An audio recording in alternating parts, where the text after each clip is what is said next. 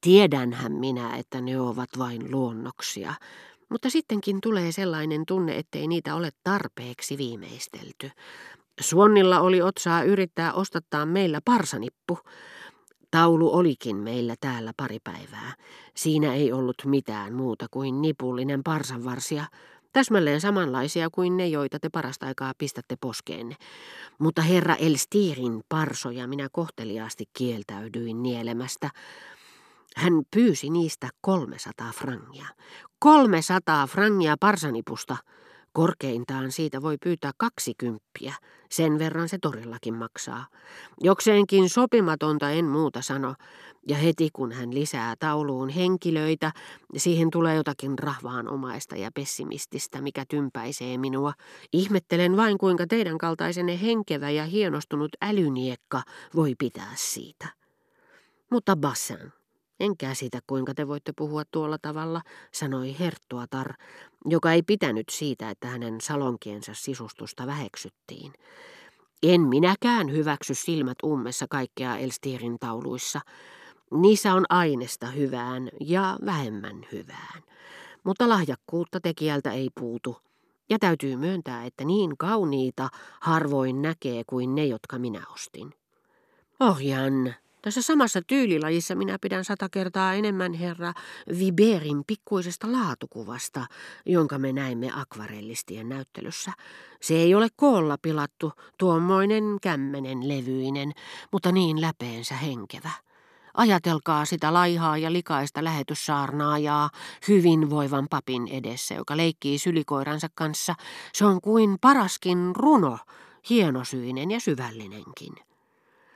Muistaakseni te tunnette herra Elstirin, sanoi Herttuatar minulle. Miellyttävä mies.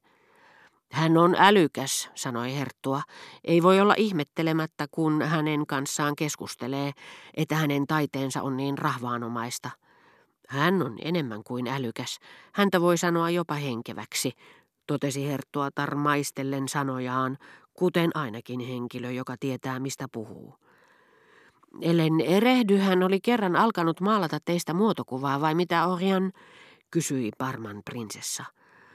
Pitää paikkansa, ravun punaisen sävyissä, vastasi Herttuatar, mutta ei hän sen ansiosta tule jälkipolvien muistossa säilymään. Se on nimittäin hirvittävä. Bassin oli vähällä repiä sen kappaleiksi. Näin Madame de Germant useimmiten sanoi mutta joskus hänen arviointinsa oli erilainen. En pidä hänen taiteestaan, mutta hän maalasi minusta kerran kauniin muotokuvan. Ensiksi mainittu lausahdus tarjoiltiin tavallisesti niille, jotka puhuivat herttuattarelle hänen muotokuvastaan. Jälkimmäinen oli tarkoitettu niille, joille hän halusi tehdä tiettäväksi, että tämmöinen muotokuva oli olemassa. Ensimmäisen hänelle saneli keimailun halu, toisen takana taas oli turhamaisuus. Kuinka teistä voi tehdä hirvittävän muotokuvan? Eihän se siinä tapauksessa ole muotokuva, vaan valhe. Jos minä, joka hädin tuskin osaan pensseliä pidellä, maalaisin teistä muotokuvan, niin tuntuu, että tekisin mestariteoksen vain jäljittelemällä tunnon tarkasti sitä, mitä näen, sanoi prinsessa naivisti.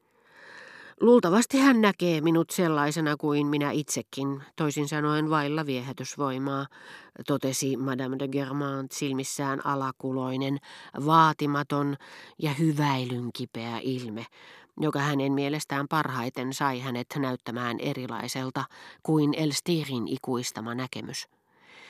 Sen muotokuvan täytyy olla Madame de Galardonille mieleen, pisti Herttua väliin.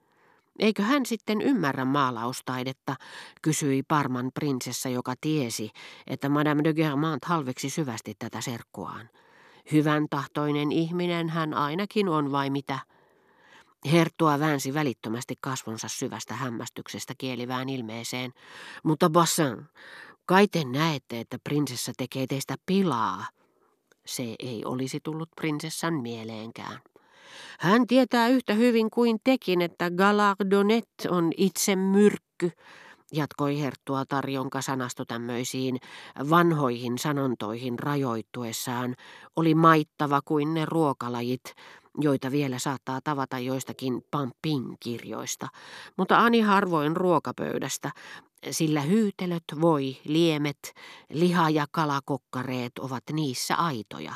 Niissä ei ole mitään keinotekoisia lisukkeita, ja suolakin on tuotettu Britannian rannikolta. Korostuksesta sanojen valinnasta tunsi, että herttuattaren keskustelutaidon perusainekset tulivat suoraan Germantista.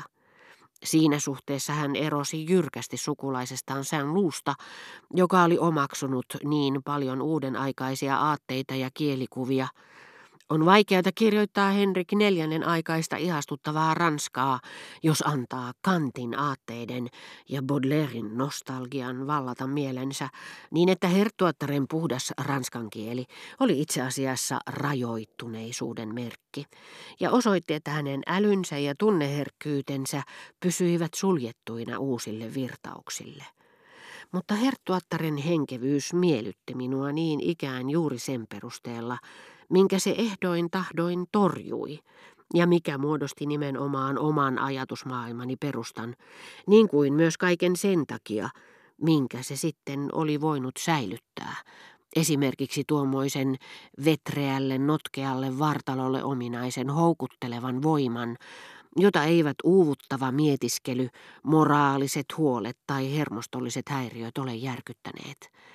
Hänen henkevyytensä, joka oli vanhempaa perua kuin oma älyllisyyteni, tarjosi minulle mielestäni jotakin vastaavaa kuin aikoinaan nuorten tyttöjen ryhmä meren rannalla. Madame de Germain tarjosi minulle tosin kohteliaisuuden ja henkisiin arvoihin kohdistuvan kunnioituksen kesyttäminä ja taltuttamina, julman pikkutytön energian ja sulon. Tytön, joka Combreen seudun aatelisten kasvattina oli jo varhain oppinut ratsastamaan, iskemään kissoja kuoliaaksi, puhkomaan kaniineilta silmät, ja joka vaikka olikin pysynyt siveellisyyden perikuvana, olisi eleganssissa puolesta varsin hyvin voinut jo vuosia sitten tulla Saganin ruhtinaan loisteliaimmaksi rakastajattareksi.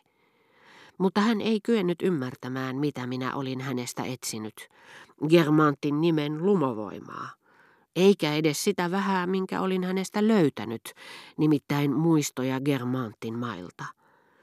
Meidän keskinäinen suhteemme perustui väärinkäsitykseen, joka kävisi ilmeiseksi viimeistään siinä vaiheessa, kun en enää palvoisikaan sitä suhteellisen älykästä naista, joka hän luuli olevansa, vaan jotakuta toista, täsmälleen yhtä keskinkertaista, josta henkisi samanlaista tahatonta viehätysvoimaa.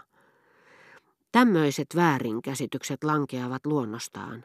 Niitä tulee aina esiintymään haaveellisen nuoren miehen ja maailman naisen välillä. Mutta ne hämmentävät syvästi miehen mieltä niin kauan kuin hän ei ole tietoinen siitä, mihin hänen mielikuvituksensa pystyy. Eikä ole varautunut väistämättömiin pettymyksiin, joita hänelle ihmiset niin kuin myös matkat, teatteri, jopa rakkauskin tulevat tuottamaan.